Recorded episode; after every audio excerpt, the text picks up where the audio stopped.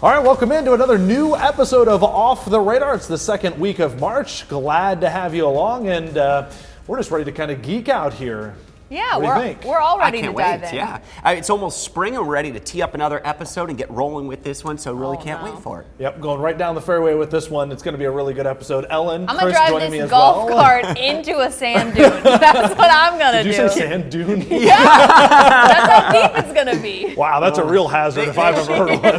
They oh, call that- straight up sand dune. They call that a pot bunker, but that's a different story. Maybe for another podcast. But you know what? Great to have you guys along. I think we got a little spring fever on our minds. so 100%. Please bear with us. Yeah, uh, we're as we going make a it through this little episode. uh, crazy. it's a little slice to the right, but that's okay. That's all right. We'll, we'll be all right for today. I think as we uh, get ready for another good episode. And uh, Ellen, uh, I think all of us are just ready for uh, spring weather. Everybody's Uh-huh. been talking about temperatures wanting to be warmer, Uh-huh. and here we are mired in the snow. We're going to talk a little bit about what's ahead as far as Yeah. potential for spring weather later this month. Fingers what's ahead crossed. for March? Fingers crossed. And all the things to look forward to, All- not just the weather. We've that's got a lot of fun things. When the weather turns here in Northwest Ohio, I think everybody basically runs outside, and we've got all kinds of events and fun things to do. So we've got a lot to, of that to talk about. But spring is already showing its face in parts of our country and in a really dangerous way as well. I- this was probably the key national story across the country this week, right? For yeah. the weather. It was a tornado outbreak that happened down in Alabama, and it was pretty devastating. More than 20 people died from this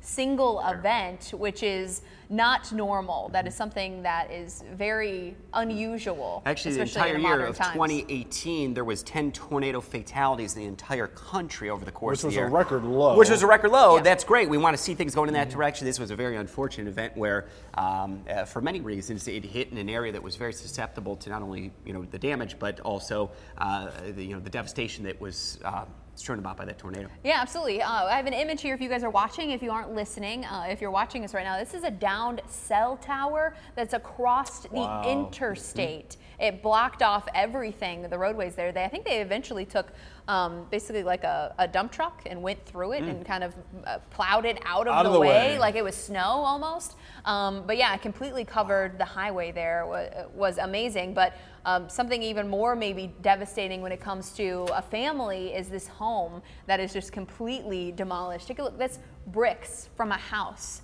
just flattened down like it was nothing. Mm-hmm. One of the big things I see about this image, obviously the house grabs your attention as well, but if you look in the background too, look at those pine trees that are just snapped, Snapped. off. Yeah, like no problem. And low to the base too, which indicates how extreme the winds were. Um, the rating, the EF4 on this one, was uh, what the crews on the ground actually uh, deemed this particular tornado. It was down there in Lee County in Alabama.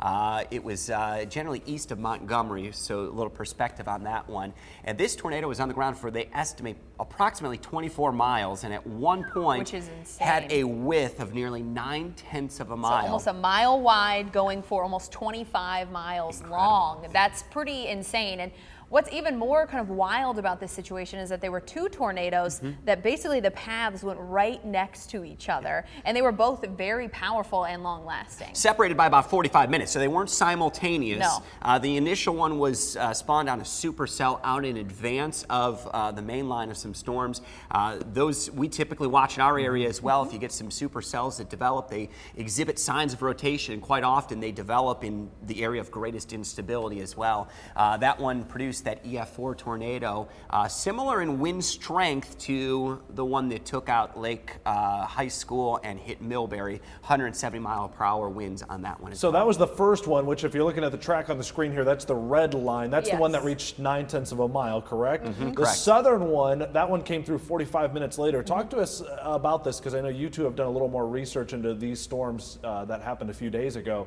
What produced the second tornado? Was it another supercell or? It was embedded within a squall line at that point, but still, uh, there were multiple storms within that squall line that were exhibiting couplets or rotation.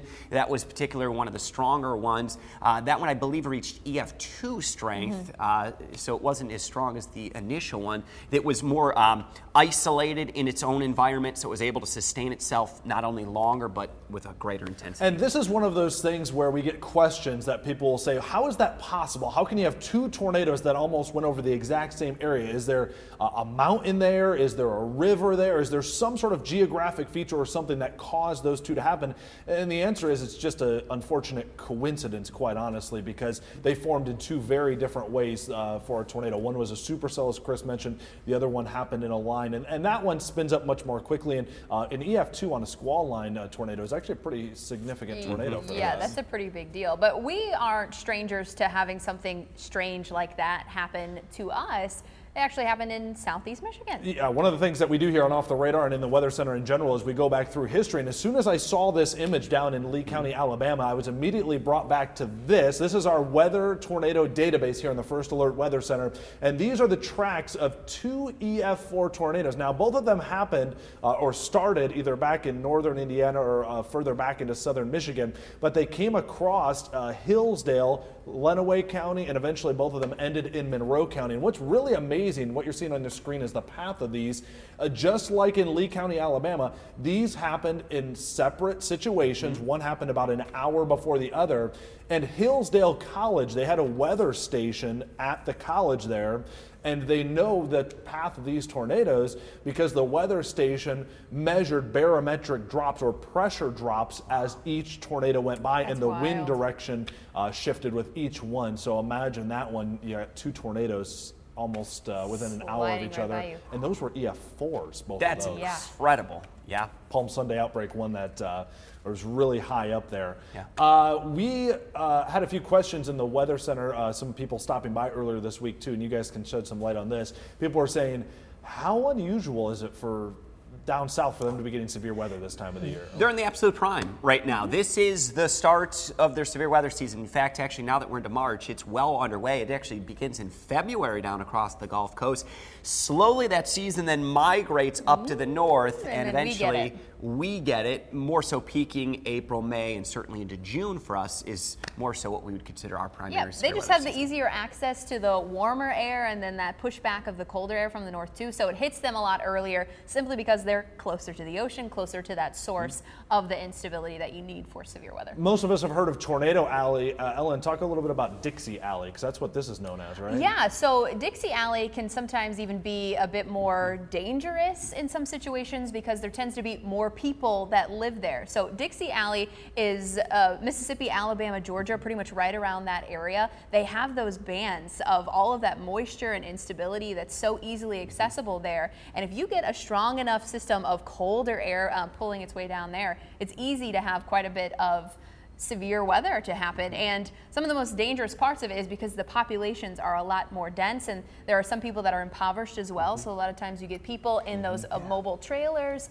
and it's a lot easier for fatalities to happen in those places. It's very unfortunate. There's a lot of socioeconomic reasons why that was so devastating as well, and a lot of it too. Geography induced terrain, it's much harder to see these coming. If these tornadoes happen in Oklahoma, it's typically. Oh, the, you see them from miles see. Away, and they're storm cellars. That area is built up to withstand many EF4 and EF5 tornadoes because people go below ground. Yep. It is quite the opposite in Alabama and Mississippi, where some of the economics really have more widespread uh, manufactured homes, uh, trailers that aren't attached or don't have can foundations. easily be ripped up and apart. So that's why tornadoes in Dixie Alley tend to be a bit more fatal than I would say the ones out in um, the traditional tornado alley that you think of. Something we could get into in a future off the radar too. Yeah. There's been some recent research that shows some migrations too in some uh, tornado Hmm. climatology Mm-hmm. from the Central Plains more toward Dixie Alley and potentially Hoosier Alley as well. Yeah, we're Oh, Indiana. Very interesting. Yeah, All right, so, so- that could be interesting. So that's another episode. We have to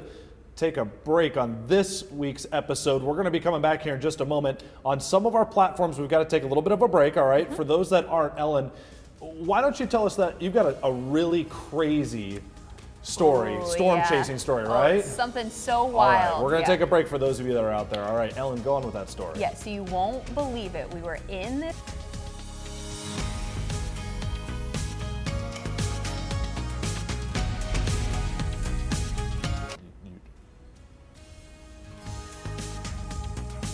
And I basically just landed on my feet with a minor bruise.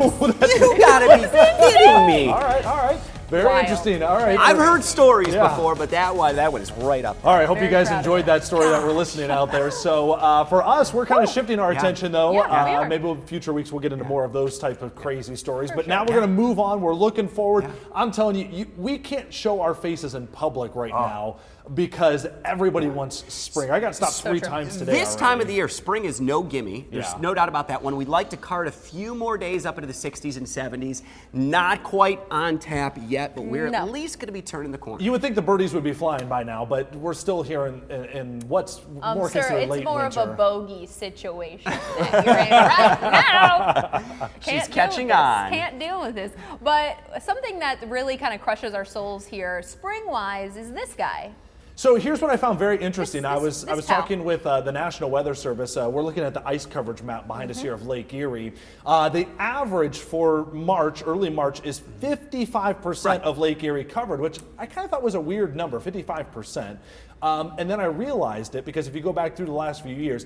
It's either feast or famine. Either there's no ice No coverage ice. or the lake is Yeah. completely covered. So 55% is like splitting the difference. exactly. Basically. And this year that. the lake is covered. Yeah, looks a little icy out there. Officially, 93.4% of the lake is covered. It is not coast to coast sort of ice. There is free spots that are out there, but uh, it is not only a widespread, uh, but it's also very thick. Look at this an average thickness across the entire lake of over 22 centimeters. Well, and there's certain levels of thickness that things can go on top of it. How, how, Mm-hmm. what kind of weight can that level of thickness hold? At 22 Do you remember? centimeters, it can hold a, a human body can can stand on that, but there's going to be spots where this is shifting around a lot, and we are in no way encouraging you to go out there. No, you but- should not. But the ice can be so strong and so powerful, like we saw with it breaking apart in the Maumee, Yes. tearing up all kinds of things. Yeah. Ice that it flows can become a hold big deal, Things. Yeah, Lake absolutely. They're, it's really we saw there was great video from over when we had the strong winds last week of in Niagara Oh. and the ice flows that were turning chunks wow. onto that side of the lake was really cool to see as well. Uh, so this is one of the key statistics. Uh, talking about the ice real quick, the key statistics when I say. Uh, spring, we're gonna have to put our patient boots on this year because not only is Lake Erie covered in ice, but Lake Superior, Lake Michigan, Lake Huron. That means anytime we get a breeze out of the north, anything other than a southerly wind, it's going to be some chilly weather coming our way. So I think that we're going to be stuck in uh, a prolonged winter versus an early spring I year. love when you bring such positive news That's to the what we do. podcast. We just have to get mentally prepared for True, we do need to be prepared for that. But something that is also interesting about this uh, January that's never ended, um, what Chris has been That's calling what it. Chris the- said this Today, week. uh, at today's day? recording, it's the 65th day of January, Yes. so enjoy. Yeah. So the January that has, has never ended. Um, it comes to the fact that maybe our season's been a bit weird too when it comes Right. to snow. Yeah, let's look at the scorecard We're here. really far behind. Remember when we made those Oh, predictions boy. What predictions? Yeah. No idea what you're talking about. on this podcast? no, but you can go back and listen to them for yourself because I'm not going to talk about them. Yeah, I don't want to. I just want to say that I'm technically the closest to the truth. I just want to put that out. yeah, there. whatever. Although I will Just say, I'll give Ryan the shout out for today because he did nail our pretty much one and only winter storm, so to speak. That's true. That is you true. do with get that. uh, to the exact date. Yeah, that was pretty impressive. that was an easy one. Whatever. You, You guys want a mulligan? Try again or what? No, I'm solid. Thank you.